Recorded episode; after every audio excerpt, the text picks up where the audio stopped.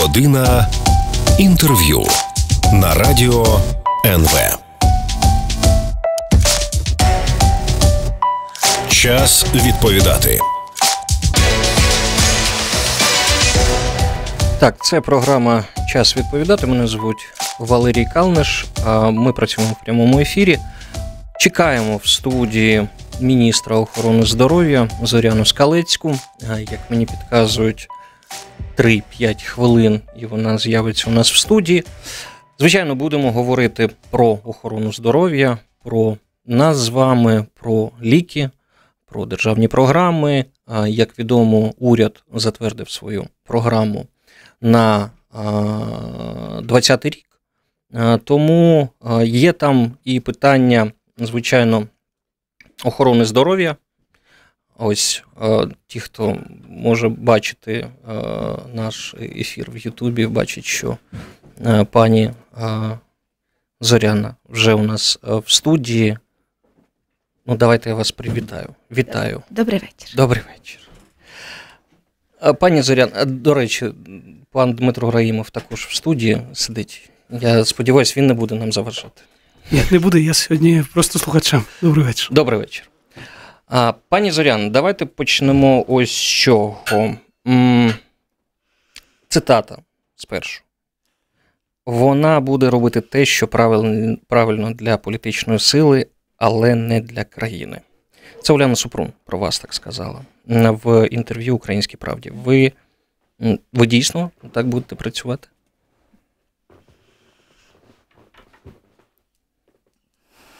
Треба щось сказати. Е, Я думаю, як би це відповісти. Знаєте, в мене от дітям 17 років і 9,5. І сказати, що вони зараз роблять, чи як прокоментують те, що вони тільки що побачили, навіть мені важко, тому що дуже часто якісь певні такі нові, навіть дуже часто прогресивні позиції, які бачить молодь. А Чи можна щось говорити про те, що я думаю, що я збираюсь робити, не поговоривши зі мною або не будучи мною? А, в мене теж виникає велике питання. А, всі роки, які я після закінчення університету займалася дослідженням в сфері охорони здоров'я, стільки, скільки я напрацьовувала різних матеріалів без грантів, хоча хтось намагається мені цю uh-huh. історію прив'язати. Втрачаючи свій час на різних громадських обговореннях, написують, виписуючи документи будь-які і так далі. Вони були тільки для України і тільки для покращення. Оскільки моя експертиза, яка полягала в вивченні дуже багато міжнародного порівняльного аспекту, як в різних країнах це робиться. І я розуміла, що це теж реалістично в Україні, і тому я писала законопроект про автономізацію. І про ті реформи, які на сьогодні втілені, я була в робочих групах і я їх писала. Я їх писала без грошей, тільки на своїй власній ініціативі. І, власне, ця несподіванка, несподіванка, коли в якийсь певний момент з'ясувалося, що так або ні, йти в міністерство, я розуміла, що за стільки років так. Угу. Добре, а ми будемо ще повертатись до пані Уляни Супрун. Ну, це наше перше інтерв'ю. І, звичайно, я буду апелювати до того опиту, досвіду, який був. Ви сказали що не зустрілась е, колишня виконуюча обов'язків міністра охорони здоров'я з вами, а те саме каже і вона. В сенсі, не зустрілась? Не зустрілась. Я процитую ще раз: Ганна Новосад в Міносвіті подякувала тим заступникам, які відходили. Виглядає, що в них досить нормальний перехід відбувається. В МОЗ навпаки, це було як? До побачення, тут лишить ключі. Ми не хочемо з вами спілкуватися ви дійсно не знайшли час поспілкуватись, чи в цьому немає ніякого сенсу спілкуватись з колишнім очільником міністерства? Навіть були фотографії, розміщені пані я не знаю, від сторони міністерства. Я просто в п'ятницю після призначення зранку розуміла, що треба йти.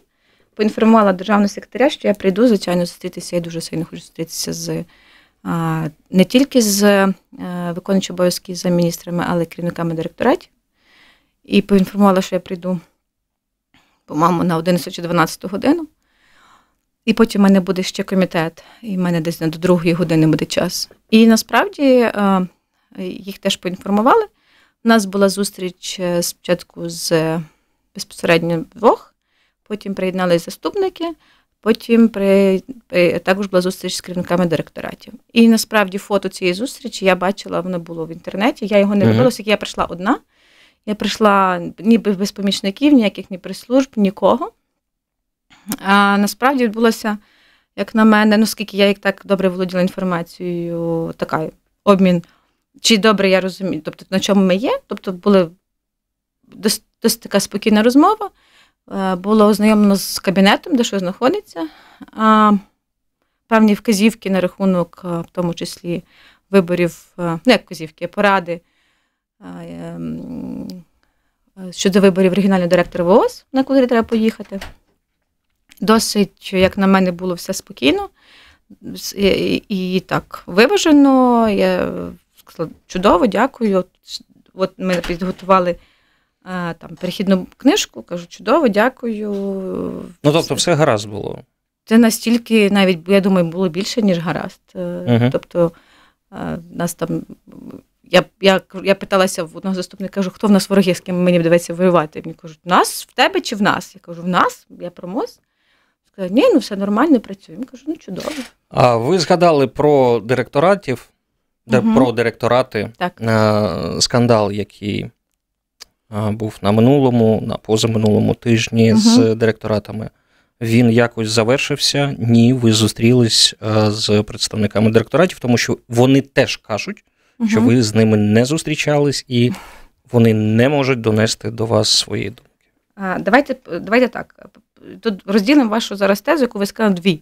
Не зустрічались і не можуть донести своєї думки. Зустрічались. Зустрічалися в п'ятницю, зустрічалися на наступний тиждень, зустрічалися в робочому порядку на цьому тижні. Ми працюємо в режимі нормальному.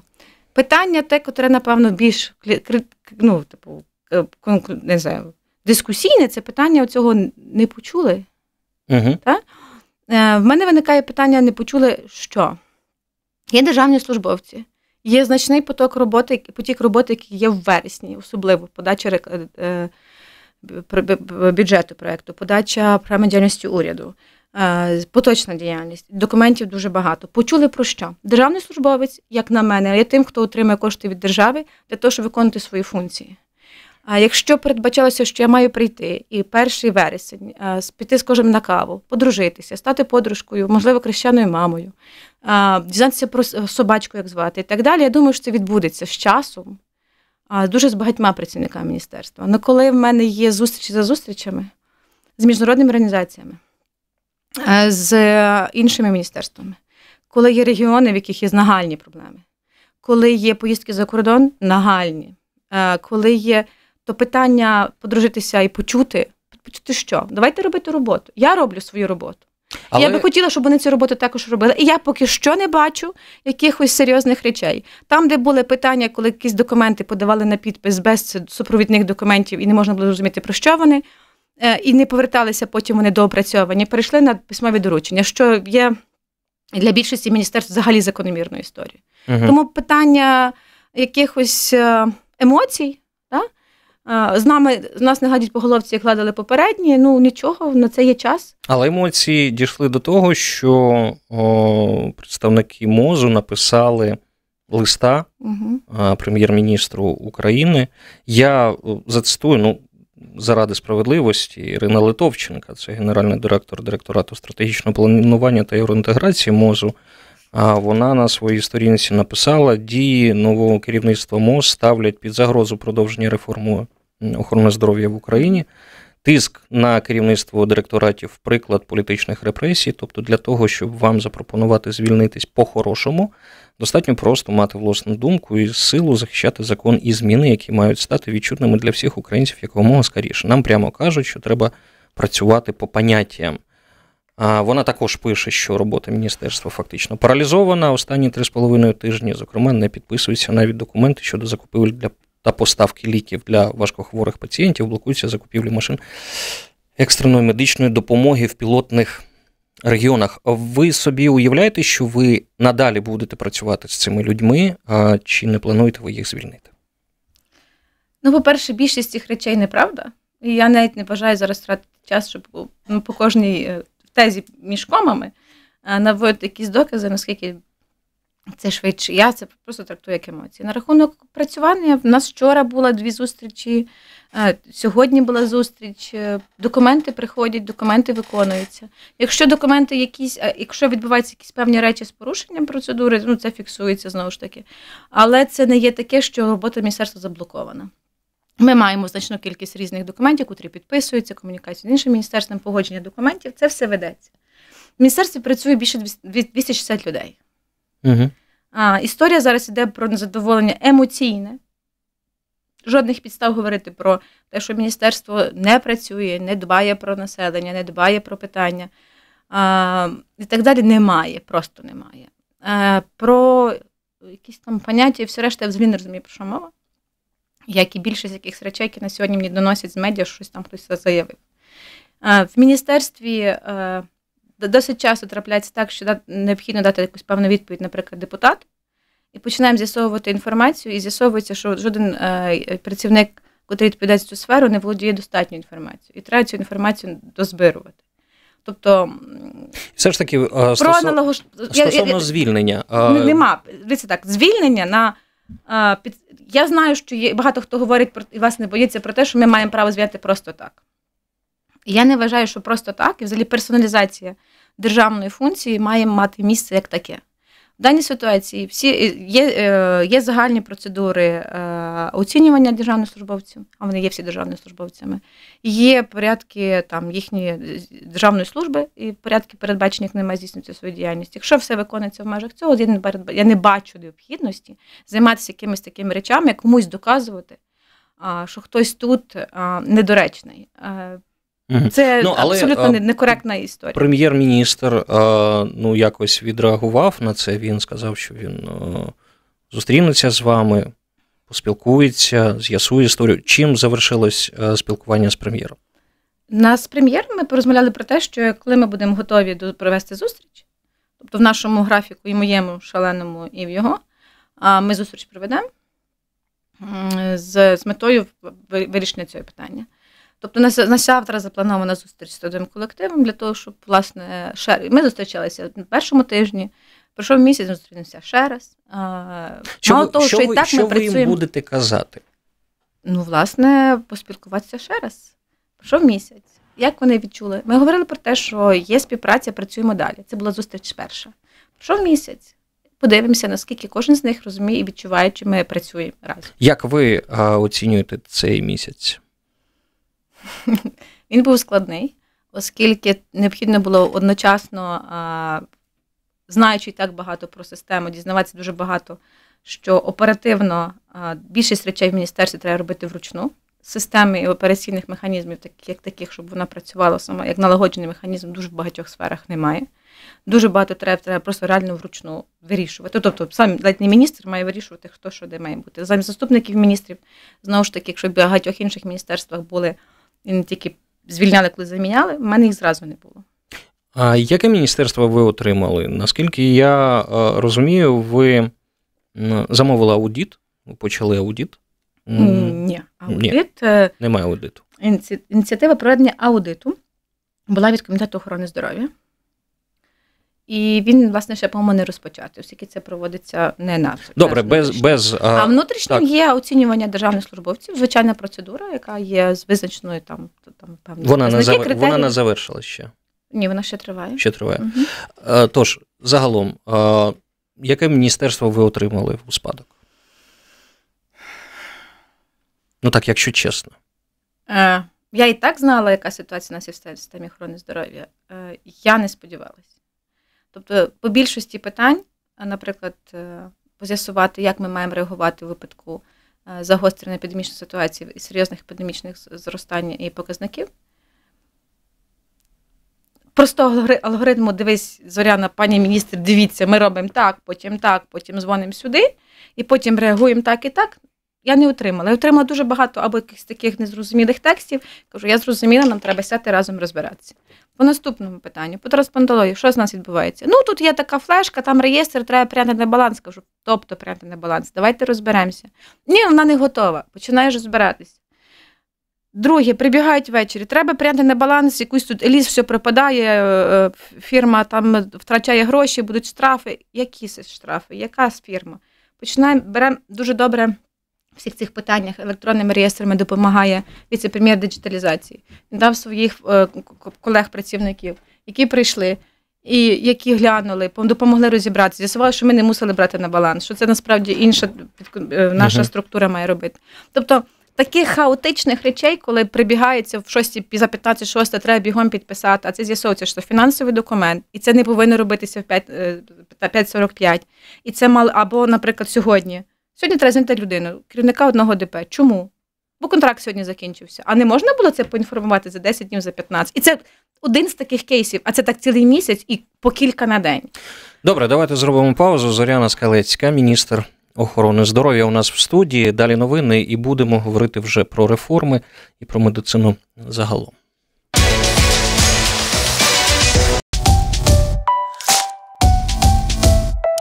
Час відповідати на радіо НВ.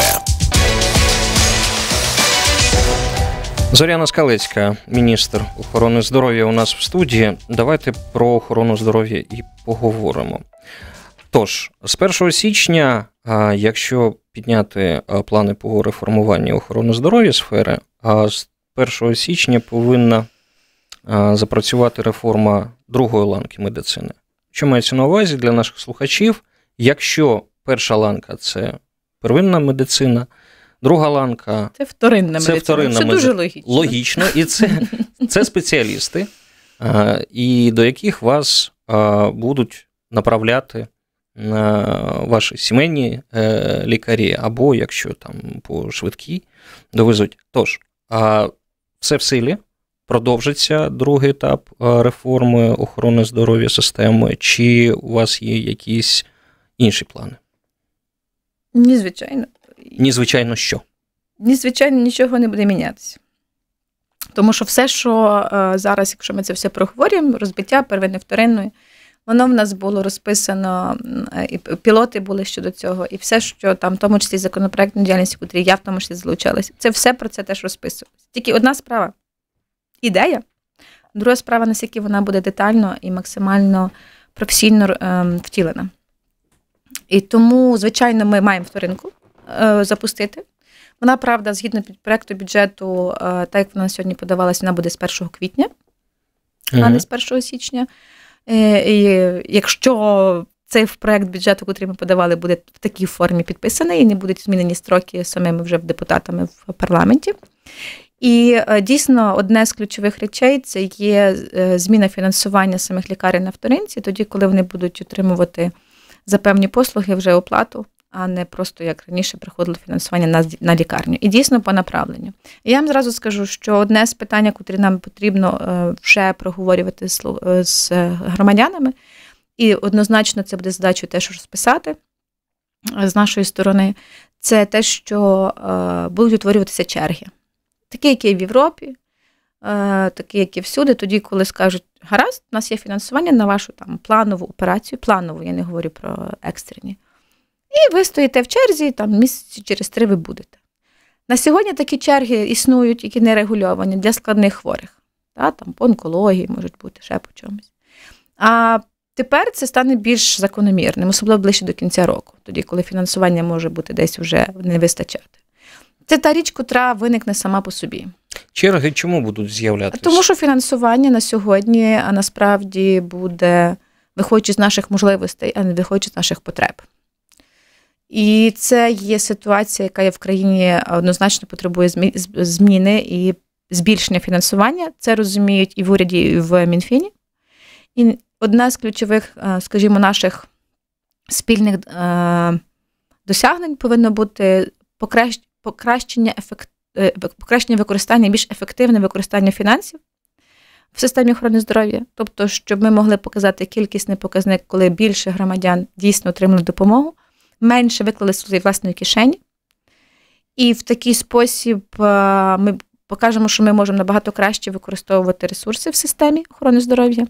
І це буде один з е, таких показників, який дасть нам можливість наступного року бути однозначно першими, хто отримає збільшення фінансування порівняно з іншими міністерствами. Якщо порівняти з бюджетом минулого року, наскільки я розумію, на Мінздрав трохи менше, да. Ні, Ні. більше. Було більше 90 дали. з чимось, стало 104. В такому випадку, як можна пояснити, що, наприклад, фінансування е, для пацієнтів з орфанними захворюваннями, воно зменшено, наскільки я розумію, на, на третину. Ну, не зменшує. Це теж питання, е, скажімо так, некоректної щодо державної службовця е, діяльності, тоді, коли якісь певні внутрішні документи, котрі не не були, скажімо, предметом розгляду, я вам скажу, за 10 днів формування бюджету ми займалися в першу чергу тим, порівнювали статті бюджету рядків бюджету, програми, котрі є. Для того, щоб як мінімум я е, просила дати мені порівняльний аналіз, для того, щоб мінімум вони були менші, ніж минулого року. І тому в рядку бюджету це однозначно була та сама сума. А власне розбивка в межах цього, е, навіть якщо вона десь і готувалася в міністерстві, вона мною не обговорювалася, і я вже це обговорила кілька з кількома е, громадськими організаціями, що разом з нами, з ними разом і з нами, ми сядемо і ми подивимося, як вивільнені кошти в межах цієї програми. Е, будуть перерозподілені між орфанниками, це значно буде збільшення, але точно не зменшення.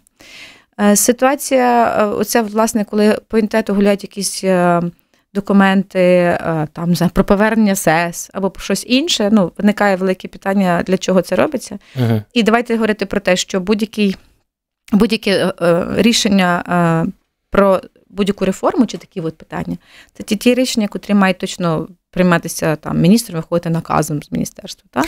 Добре, давайте. Це точно не зменшення, угу. і це швидше інша історія. Ні, ні, я вам просто скажу більш важливу річ.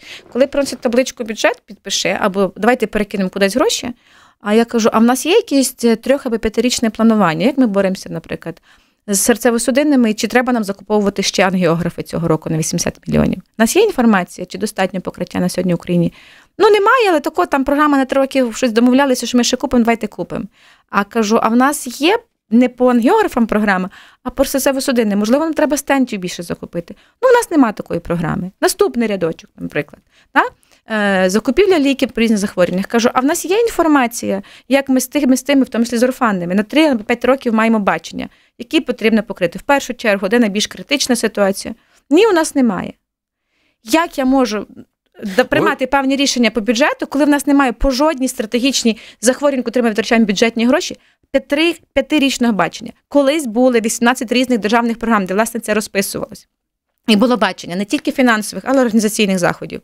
Як там певні е, ініціативи, скажімо так, ті лікарні чи інші, можливо, більше заходів, що якихось вживали, та, наприклад, моніторинги аналізували. Зараз нічого. І це означає, що ми повинні зробити, як мінімум, там, де ми втрачаємо бюджетні гроші, там, де в нас, наприклад, будуть ем, по програмі медичних гарантій медичні послуги. Хоча б по них мати таке бачення, тому що інакше управляти навіть тими ресурсами, котрі на сьогодні є, ну це просто хто швидше добіг або дехто не догледів. Ну це точно неправильно. Програма Доступні ліки, е, які її е, доля в майбутньому році, 20-му, чи буде вона зменшена, чи будуть ці е, гроші Е, поступати, чи можливо е, розшириться перелік угу. ліків, які будуть угу. надавати за цією програмою? Наступного року вона буде переходити в. Ем, до НСЗУ, е, вона вже є в НСЗУ, вірніше, але до неї буде теж приєднуватися ще інсуліни з другого півріччя.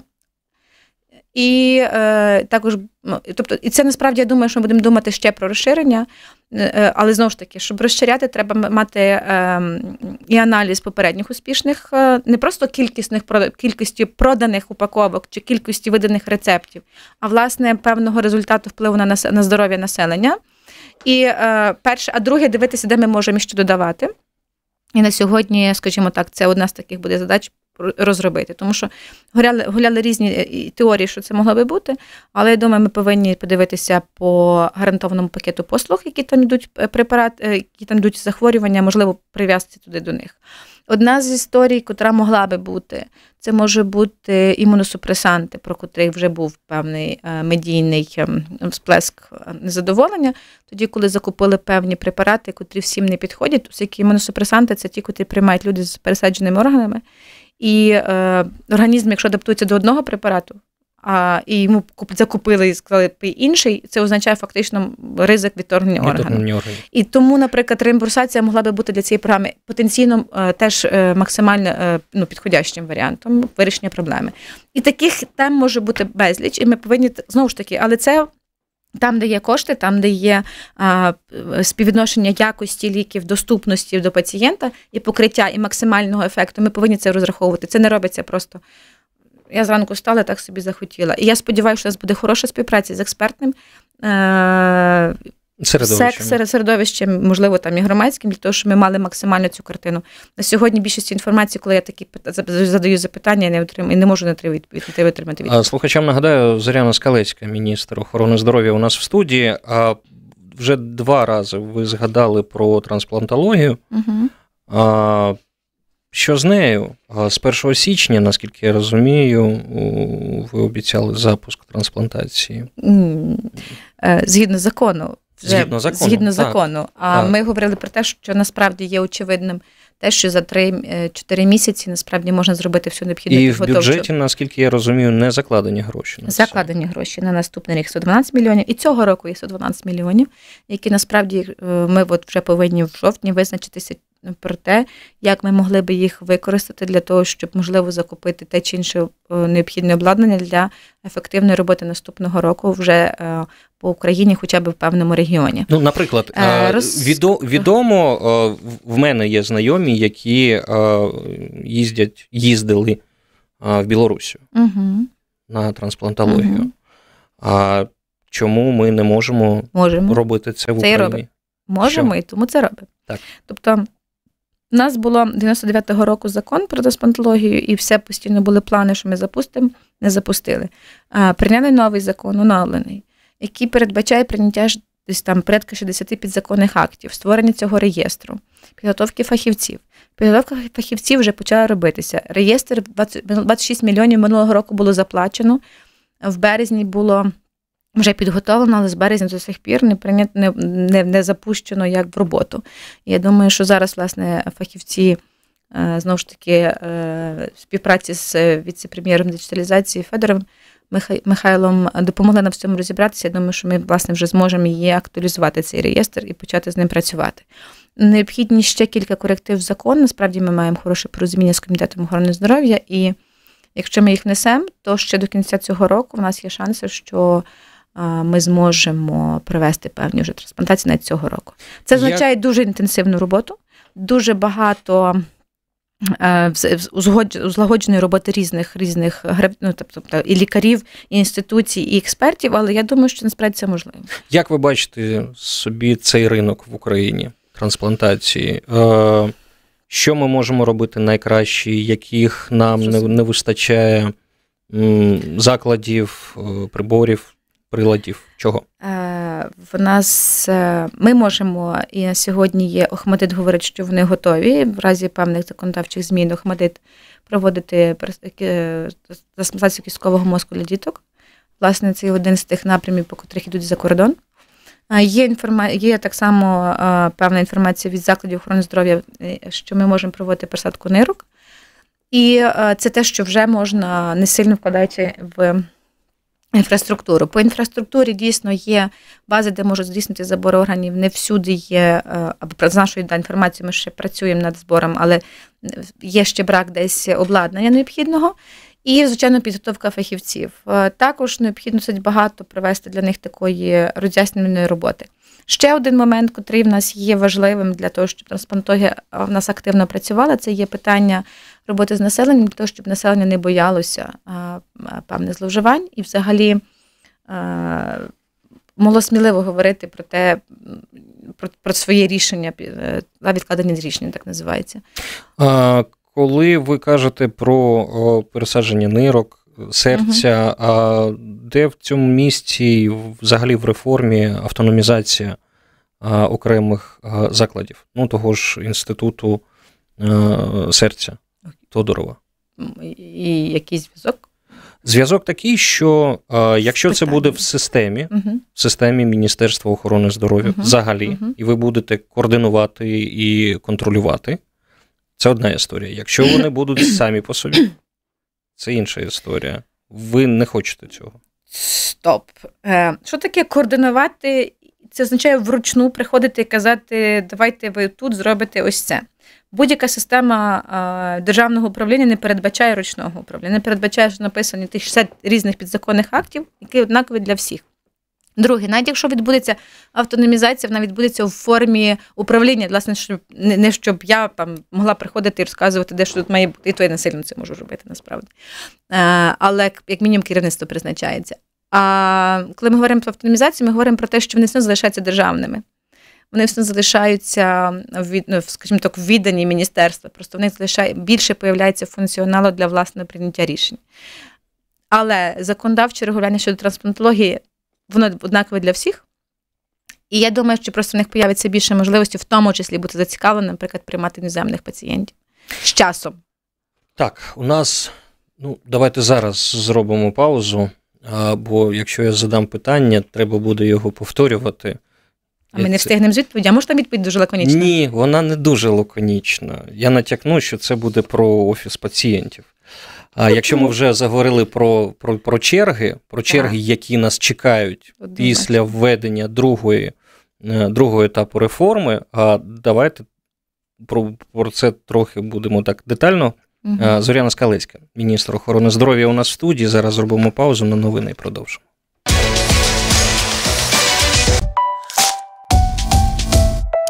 Час відповідати на радіо НВ.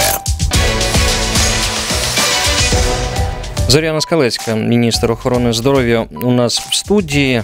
Давайте поговоримо про створення, анонсоване створення офісу е, пацієнта при МОЗ, в який кожен зможе звертатися зі скаргами. Ну, по-перше, коли ви кашляєте, ви міністр, ви Ні, не можете я, кашляти. Я цілий день просто розмовляю, і мені вже водичка не Тож, допомагає. коли запрацює цей офіс пацієнта, і яким чином міністерство буде реагувати на скарги, і чим це буде відрізнятись від ну, традиційного прийому громадян? Ну, власне, е, по-перше, прийом громадян традиційний, те, що він відбувався, це профанація, оскільки там година чи що часу на все про все, це не те, що потрібно громадянам на сьогодні. Друге, офіс пацієнта він потрібен не лише просто для того, щоб мати можливість доступу до тіла. Це набагато більше. На сьогодні, наприклад, в МОЗ приходить більше 8 тисяч звернень від всієї України пацієнтів. Більшість з них мали би розглянути бути в регіонах. Е, департамент охорони здоров'я в регіонах є нашими фактично як. Е, певними, які відповідають за частину управлінських функцій на регіоні. І ем, Е, офіс пацієнта на сьогодні мав би займатися як аналізом таких скарг, можливо, систематизацію якихось е, порушень, котрі необхідно е, вирішити на системному рівні для міністерства. Це є допомога.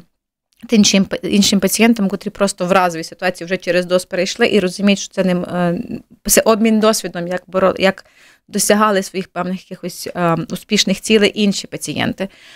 Це е, площадка для взаємодії всіх тих організацій, котрі відстоюють ті чи інші інтереси. Наприклад, зараз так в нас є там ті самі організації за трансплантологію чи щось інше. Вони шукають, як знайти вихід. Так, це буде точка єднання, точка входу для всіх тих, хто хто, хто вболіває. Ну, як цю саме історію. ви будете реагувати? Насправді, Почули, ну, тобто, дивіться, і що? це є оф... ні, ні, це є це дійсно будуть е, приміщення, де зможуть вони зможуть зустрічатися, спілкуватися, де буде де можна буде прийти.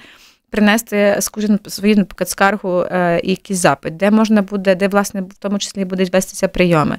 Це буде, де будуть вестися певні зустрічі такого, типу, як круглі столи. Це ну, тобто, це буде набагато більше, ніж просто лише е, як гаряча лінія. Тобто, це є е, у нас, наприклад, є значна кількість в всьому світі є обговорення про те, що ми маємо дбати про безпеку пацієнта, про права пацієнта про грамотність пацієнта в сенсі розуміння своєї ролі в цих відносинах.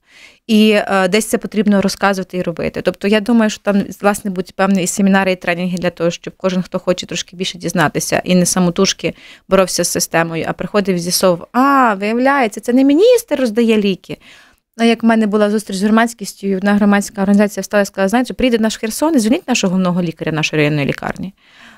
Ну, я питаю, а кажу, якщо я його не призначала, ви вважаєте, я вповноважена приїхати його призначити в комунальній лікарні, котра мозу не належить? Він каже, так. Ну, тобто, ви розумієте, що мені треба було ще після цього з ним сісти, коли 15 йому пояснити, що комунальна власність це є комунальна власність, ні, я свій власник. А міністерство відповідає за державну. Тобто, в нас дуже багато є зайвих е, якихось активностей, які пов'язані з тим, що люди просто не до кінця обізнані в системі організації охорони здоров'я і надання медичної допомоги. Mm. Хто за що відповідає, хто що фінансує, хто насправді Зрозуміло. мав би це Якщо зробити. це буде якісь конкретні справи на якусь конкретну операцію, це теж це може, може на сьогодні. бути. Так теж приходить міністерство. Насправді в певній ручній в ручному порядку це ж вирішується. Добре. А Минулого тижня було заявлено, що найближчими днями, ну, так я поцікавлюсь, міністерство отримує результати аудиту діяльності Національного інституту раку. Так, ми чекаємо його, от от от вже десь має закінчитись. І ви не знаєте, ну там ну, частина чекаємо, чекаємо. так. Угу. Добре, тоді це питання а, знімається. Угу. А, Давайте легке питання вам. А це були складні? Ні. Ні, це були так, це були просто питання. Як ви відноситесь до легалізації легких наркотиків, зокрема до марихуани в медичних цілях? Так, от, якщо ми говоримо про медичні форми канабісу, звичайно, це потрібно. І це дуже багато ми маємо різних захворювань, котрих це не може допомогти. Це повинно, і це насправді є ну, скажімо, певними нашими зобов'язаннями згідно міжнародних актів. І єдине, що для цього, для того, щоб це не стало сферою зловживань, оскільки ми маємо на сьогодні просто просто провели паралель, коли для паліативних хворих, котрі вмирають на термінальній стадії, е, необхідно доступ до знеболючих препаратів, що визнано Human Rights, Human Rights Watch організацією як тортури, неможливість отримати доступ до знеболення. І коли в нас на сьогодні більшість лікарів бояться переслідування правоохоронних органів, якщо вони будуть видавати в тих дозах, котрих необхідно для пацієнтів, оскільки потім хтось скаже, що не зловживали своїм правом. А, І ми маємо цю історію на сьогодні в Україні з 10-го року, коли дуже активно за це багато організацій боролися. То це означає, що ми маємо системне рішення підійти для того, щоб завтра пацієнти, навіть якщо ми приймемо рішення чи закон, дійсно мали доступ до них. Тобто ми повинні зараз більше думати про системне напрацювання і взаємодію з правоохоронними органами, як це має відбуватися. Я скажу, що в певних країнах я зараз не пам'ятаю, чи це Грузія, чи де, де пацієнт лікар виписує препарат, той контрольованого обігу а привозять додому працівники поліції. І ми знімаємо з лікаря досить значну кількість питань. Ну, типу, угу. я свою функцію виписати, призначити, виконав. Це може бути це, це країна розказує в країнах такий є досвід. Ми маємо свій напрацювати, оскільки це для контрольованих ліків, не тільки для канабісу цього медичних форм, є на сьогодні справді проблема доступу. Ви плануєте зареєструвати якийсь законопроект, подати його на розгляд Сьогодні уряду? я мала розмову з міністром внутрішніх справ. Він ми маємо з його заступником зустрітися на цьому тижні і власне визначити кроки, як ми це будемо спільно е, напрацьовувати. А ви бачите, от ну десь таку форму, про яку ви зараз сказали, коли лікар виписує рецепт? Ні, ні, ні, ні. Це я просто розказую, що є різний досвід країн, де є Розумію. ситуація. Я, яким вам, знаю. вам бачиться це питання? Я би все-таки хотіла, щоб лікарі менше боялися і лікарі могли це робити, бо це багато більш вільніша і гнучкіша форма для пацієнтів і для лікарів. Тобто, якщо ми зможемо це. Ну, наприклад, дивіться, це ж може бути так само. Я інакше розкажу. Наприклад, на сьогодні по знеболючих теж контрольованих препаратах це є спеціальна процедура виписання рецепту. Але е, для цього, щоб аптеку це його купити, треба знайти аптеку, яка це може його продати. Оскільки на всю Україну, а ми бачимо, що аптек дуже багато, і лише 300 аптек, які мають ліцензію на торгівлю такими препаратами. Угу. Це означає, що ви можете мати рецепт, але можете не знайти препарат. Ну наскільки я розумію, коли ви напрацюєте цей законопроект... Це буде дуже гучна, гучне рішення. Думаю, і, багато очікувано. І я вважаю, що воно буде прийнято Верховною Радою, зважаючи вчора, на вчора на фракції. Я бачила, що так, що дуже багато хто би підтримав.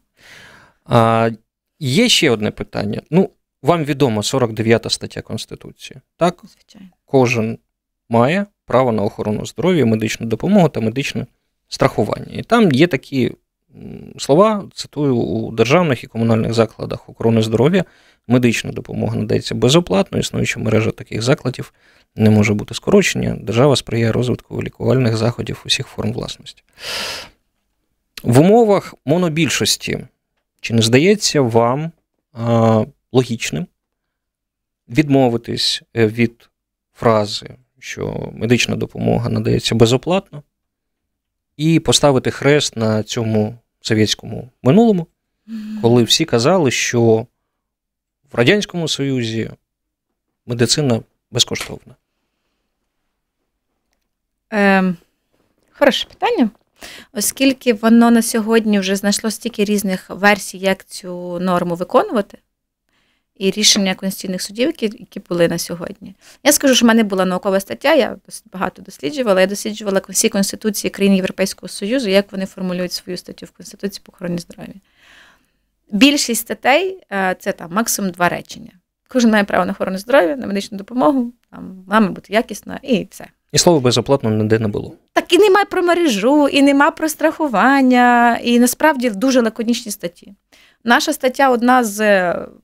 Ну, тобто, ми не виходимо в Європейського Союзу, але от, якщо ми нас порівнювати, то наша стаття одна з найбільших. А Конституція це така, це документ, який закладає основи, але не деталізує. Чим більше деталізує, тим більше є питання, як їх потім от, власне міняти. Ми бачимо дуже багато повноваження тих чи інших органів. Якщо вони деталізовані в Конституції, їх, постійно міняють. Але на сьогодні ті розмови, котрі я вже знаю, що були з депутатами, ніхто не говорив про те, що вони хочуть скасовувати. А ви?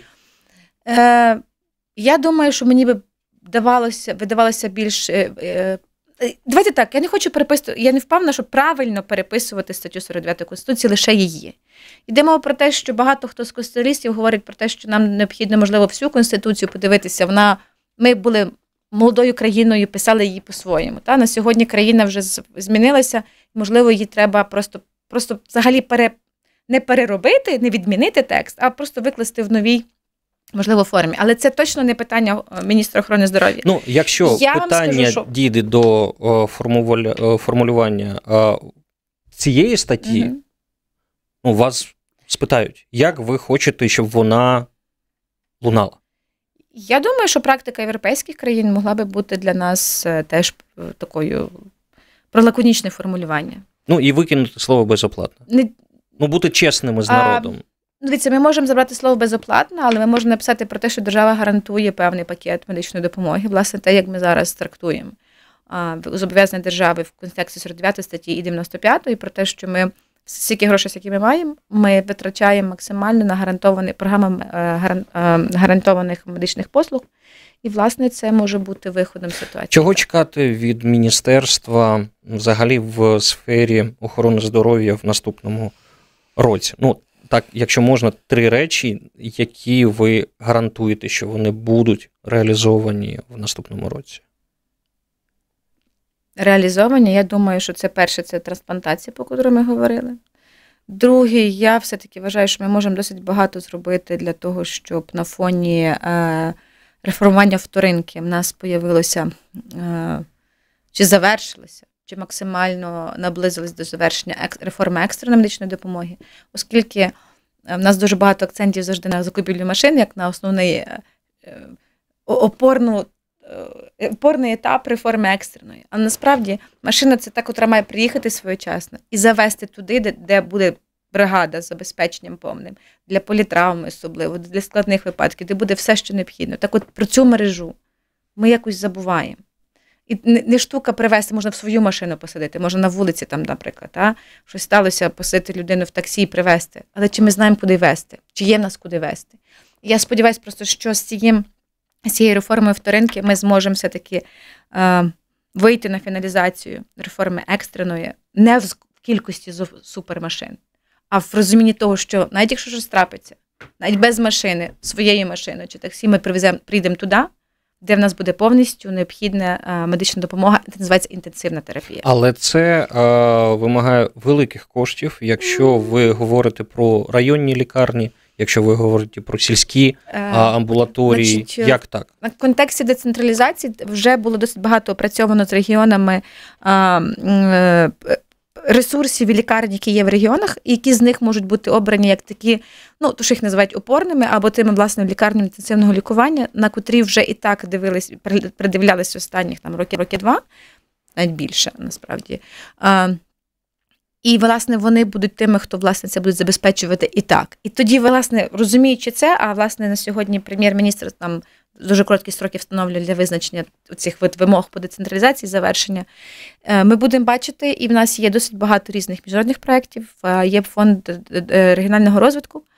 Є дуже багато інших можливостей залучення коштів для того, щоб їх оснастити. Але в даній ситуації ми говоримо не лише про оснащення, але й про наявність лікарів.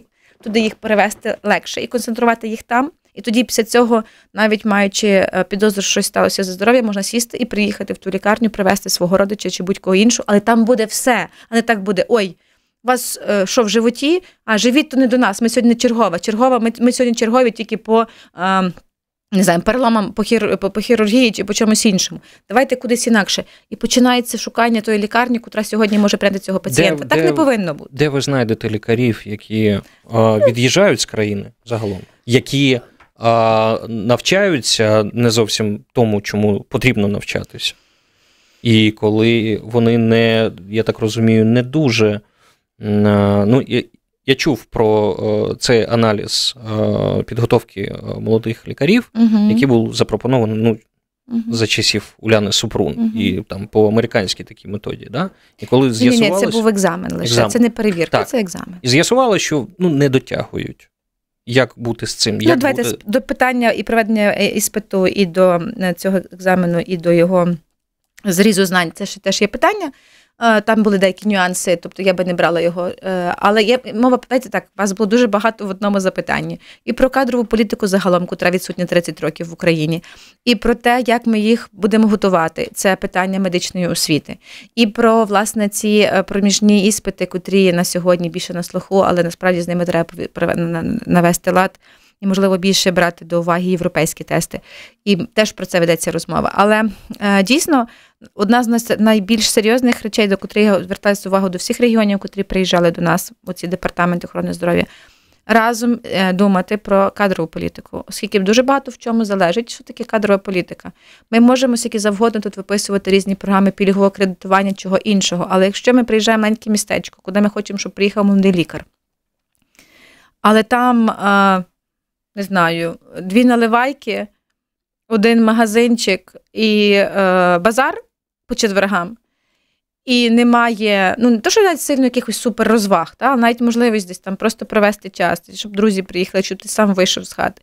Тобто, там не знаю, кінотеатрів чи чогось іншого. Я Не кажу маленьких містечках кінотеатр, ну хоча б якісь місця, то що ми називаємо наприклад, хаби, де можна прийти, з кимось зустрітися. Тобто, ви розумієте, що це питання більше місцевої влади думати комплексно, щоб в ньому в цьому місті хотілося людям жити. А не питанням, як ми прив'яжемо з кайданками туди лікаря на якийсь період, тільки тому, що е, нам треба в цю лікарню хтось. Підготовка фахівців. А що з цим робити? Я чув а, літніх людей, які кажуть, що нам все більш нам страшно лягати під ніж молодим лікарям. Насправді, е, насправді у нас є дуже хороші кваліфіковані лікарі молоді, так само, як трапляється досить е, сумнівної е, кваліфікації і люди, які пропрацювали в системі багато років. Це, якби, скажімо, більше питання перевірки якості. Є, вважається, що на сьогодні перехід на контрактування може привести так, що власне в певній мірі це буде так. Якщо лікар неякісно лікує, то по сарафанному радіо пацієнти скажуть: отам нирки краще не проведе, бо там той лікар так це робив чи інакше. І я про інше. Я про те, що в нас немає того компоненту, який є в більшості країн Європи. В нас немає лікарського самоврядування. Коли ми говоримо про відносини в охороні здоров'я, ми говоримо насправді, що зі всіх 100%, відсотків 40 ми можемо регулювати протоколи, ліки, відповідальність. Але відсотків 60 це дуже часто подивитися пацієнти скажуть, подивилась не так, нахамила, накричала, виписала, не захотіла слухати. Це ті речі, котрі в всьому світі регулюються етичними медичними кодексами. Медичний етичний кодекс не є документом нормативним, котрий може прийняти міністерство, і чиновник не може оцінювати. В цьому всьому світі, успішному, і навіть в багатьох інших країнах, котрі будують свою систему охорони здоров'я, навіть які розвиваються, існує лікарське самоврядування, існує доступ до професії, існує лікарський етичний кодекс і комісія. Ми будемо над цим так. працювати, сподіваюся, разом з парламентом і з медичною спільнотою, котра на сьогодні здається все більше і більше готова до цього. Дякую. Сподіваюсь, в останній раз. Зоряна Скалецька, міністр охорони здоров'я, була у нас в студії. Це програма Час відповідати. Сьогодні її провів Валерій Калниш. Слухайте радіо НВ завжди.